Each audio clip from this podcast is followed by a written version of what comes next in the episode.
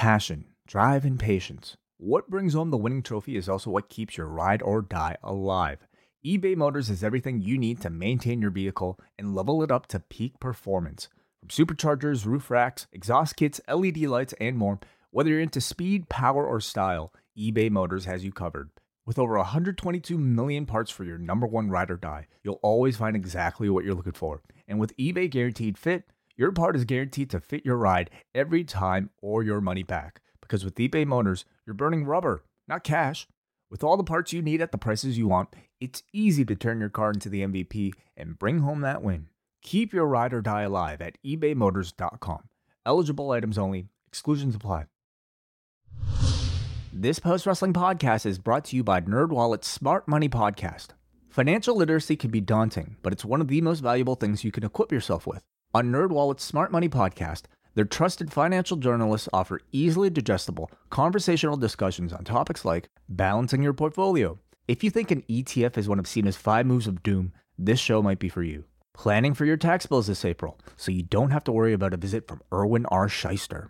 And putting away more money for retirement, because unlike most wrestlers at the end of their careers, most of us should only plan on retiring once. Listen to NerdWallet's Smart Money Podcast on your favorite podcast app. Future you will thank you.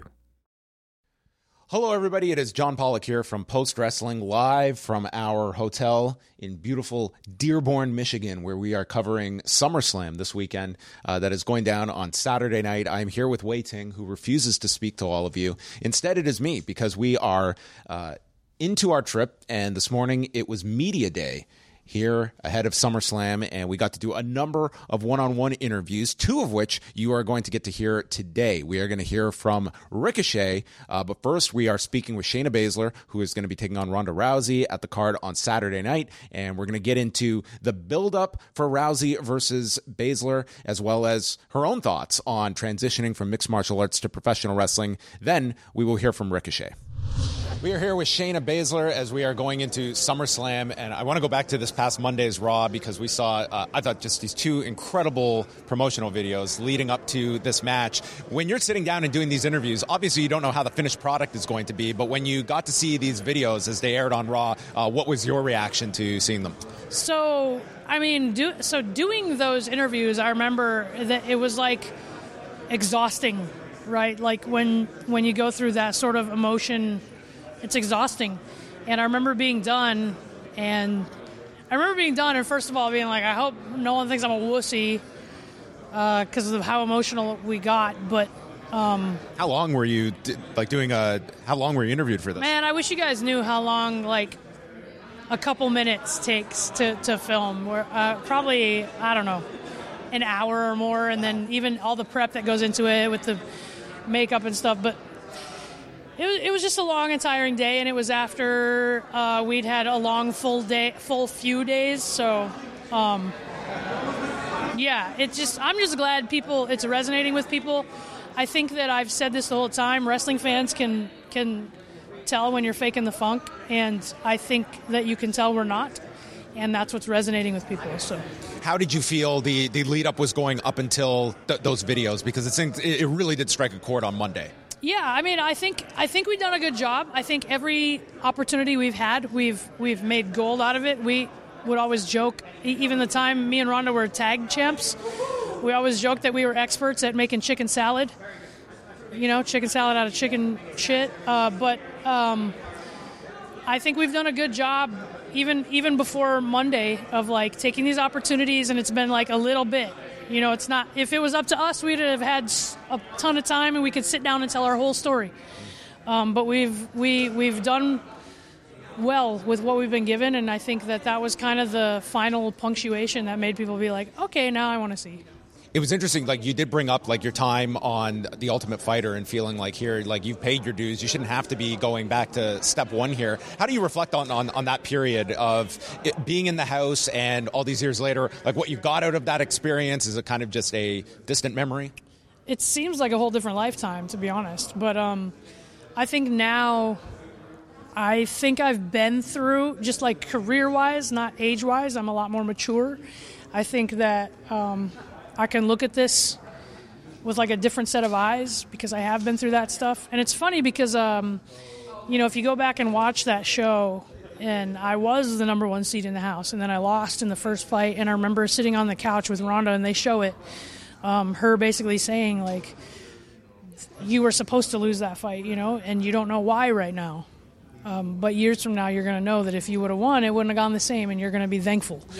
Um, and I mean, look at us now. If I would have won, I would have been locked into a different contract. My career would have taken a different path, and I maybe wouldn't be here. And, I, and I'm I'm glad I'm here, and I'm glad we're doing this now. So, you know, not to sound cliche, but like everything happens exactly the way it's supposed to happen. You just need to ride it out. Well, you have had such a unique journey because, um, you know, I, I have followed the majority of your MMA career and then been able to, to follow the move over to wrestling. And I remember seeing you at a, a small AIW show in Cleveland. And here's someone that put all of this effort, all of this work into one industry and then decides to move over. And you're starting at square one and having to work your way up. It's, it's very hard to move to an, a, a brand new industry and go after you've put in all the work elsewhere. Yeah, I, I, have been. I always say I've been blessed to have two careers.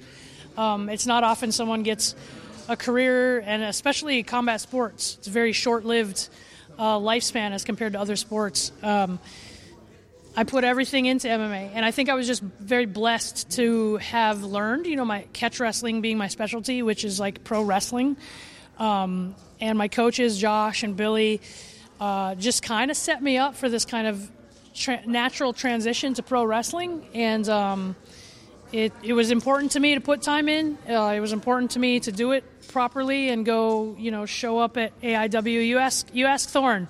Uh, he picked me up at the airport at the first show, and I was like, "What time's ring set up tomorrow?" Um, so I never came in, you know, as like I'm the MMA, I'm Shayna Baszler. Like it was never like that. Uh, and that's kind of the whole story we wanted to tell. Was like I've I did everything I'm supposed to do.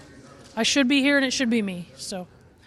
My last question as we wrap up here How much are you still paying attention to mixed martial arts and sort of like the industry of it? And now that you're on the outside and have that perspective to be able to look at sort of the health of the industry, the, the uh, fighters as well, and like the, their their benefits and, and how they're being treated. Yeah, I mean, I so I pay attention to the sport. Obviously, it's something that I spent a lot of time studying. It's where my area of expertise of knowledge would be.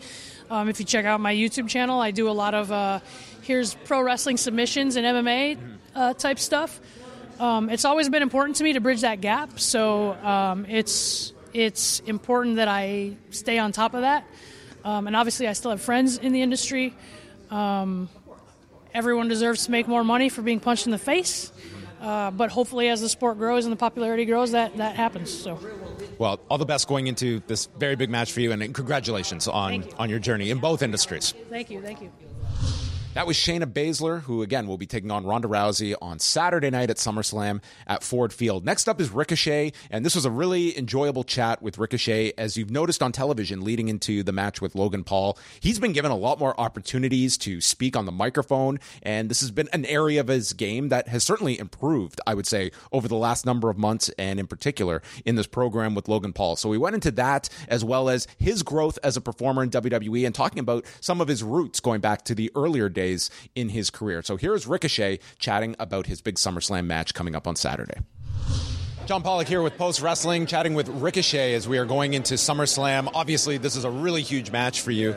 I want to go back to the Royal Rumble and sort of uh, when you two are kind of envisioning this huge moment uh, in the Royal Rumble, are you looking at this as hopefully this is planting the seeds for something down the road that we're going to see materialize? Absolutely not. Um, no. Uh, I'm thinking in the moment, I'm thinking we just hit. My head hurts, but obviously you hear the fans' reaction uh, to something that you you you want them to be excited for, but you hear their reaction and you know you have something there. There is something there that the fans can get behind. But no, I, I I'm an in the moment kind of guy. I, I don't really have some long, you know, term plan planned out. Mine, I, I like goals I don't say little goals, but like short term goals that I, I, I like to I, I do every now and I I smash. I, I, do one goal, the next goal, the next goal, the next goal. So uh, that's kind of how I was, and then this kind of for me, this didn't start until he went on his podcast. That's when it started for me, you know. So, but until then, like I didn't have any big expectations of what would be to come. No. When did you first hear the name Logan Paul? Were you aware of him like pre WWE, whether it be the boxing, the influencing stuff? Like when did he kind of come on your radar? I mean, uh, I watched. I think I watched like his vines back in the day. I Really? watched. Wow. He would go into like random places and like do the splits for no reason, or he would do some. He had like a little a little friend that they would like. I think they tried to ship him. Like they put him in a bag and tried to ship him on a plane. I, obviously, I probably was fake, but I don't think they put him on a plane. But I used to watch his videos all the time, so I definitely knew of. I knew Logan Paul before Jake started doing his boxing stuff, really. So I've definitely been aware of him for a while, for sure. When it comes to the promotion for this match, we've seen a lot more speaking opportunities for you, and the idea of going out on Raw, and here you are alone in the ring, and you're talking for five minutes. I mean, tell me just about uh, that growth in, in your game and your confidence level as well, because I think that really has come through in the lead up to this. Yeah, absolutely. I think it's just getting getting to a point to where you just I don't say don't care, but getting to a point where you don't you're not worried about people's opinions, you're not worried about people's you know views or anything. You're just going out there to tell your story and to tell people how you feel type thing. And I think it just takes that and um, obviously the opportunity to then to then say what you need to say. And so recently I've been getting a lot more opportunities to go out and say, you know, why I'm still here, why I fight, what I fight for, who I fight for. You know what I mean? And just get that connection with the fans. I think it actually has, it's, helped so much. Was there something that has triggered that for you that, that was able to kind of turn that switch and sort of dial in on, you know, what, how can I best utilize like my time when I, I can explain like the why of the, the performer? Because in the ring, it's a spectacular performance every time out, and it's sort of uh, putting everything together now with like a story to it. Yeah, absolutely. I think just getting that opportunity to getting that opportunity because if they give you an opportunity and you don't do well, they're not going to give you another. Like that's just the way. Not just this business, this company, but like really, I feel like any company, if they give you an opportunity and you don't perform to what they think you should perform to, you're not going to get many after that. Um, so it's it's when you get that opportunity, you have to go out there and you have to like deliver. You know, I'm, and when I get an opportunity to speak, I. I I am talking with some guys backstage that I look up to, you know, getting some advice on how I should say it, when I should say it, the, the emotions and stuff. But other than that, I think it's, again, it's all you and trying to tell your story and getting that opportunity and just really, I don't know, crushing that opportunity. And I recently, I, I think it's just been, I don't know, I really couldn't tell you. I think it's, I'm just, maybe it's a chip on my shoulder. Maybe it's, I don't know. Which can be really beneficial. Which honestly be super beneficial. I think a lot of people here, you know, I just saw Finn Balor, Shayna Baszler, Baron Corbin, even like Zoey Stark. Like, I feel like all those names got chips on their shoulders to prove that, you know, we are somebody here. I feel like all of us are trying to show that we're here for the long run and we're here, we can be the main stars as well.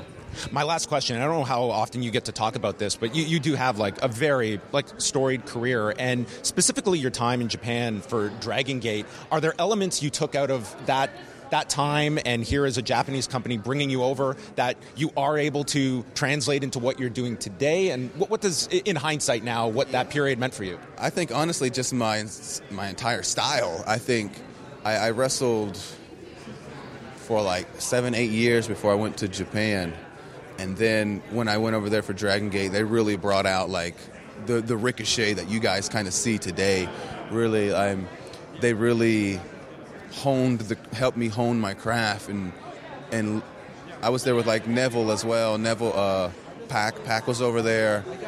Obviously all those guys, he helped me out a lot. They really helped especially in ring hone the ricochet that you guys see today. I think going to NXT and being on the main roster for a while now has also fine tuned a lot of the things, but a, a, a, lot of the stuff that you guys see came from the Dragon Gate. A lot, a lot of the whether that's the moves, whether that's the emotion in the ring, whether that's the the appeal in the ring, whatever that is, came from Dragon Gate. Absolutely, 100%. Well, we want to wish you all the best uh, going into the match, and everything seems to be you're firing on all cylinders. I'm, I'm excited, so. man. Thank you so much. Thank you so much, guys.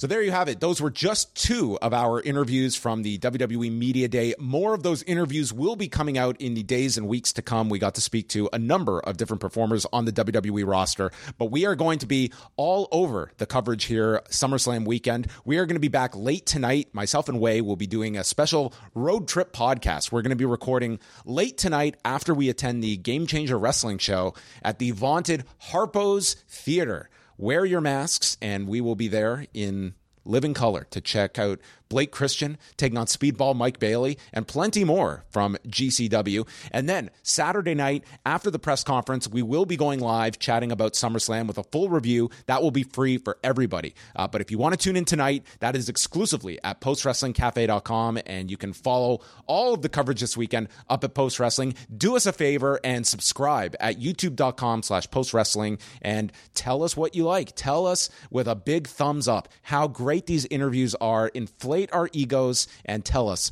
why post wrestling is your number one destination. So, we are going to have plenty of shows and coverage coming up all weekend long. Keep it locked from Wai and John in Detroit for post wrestling.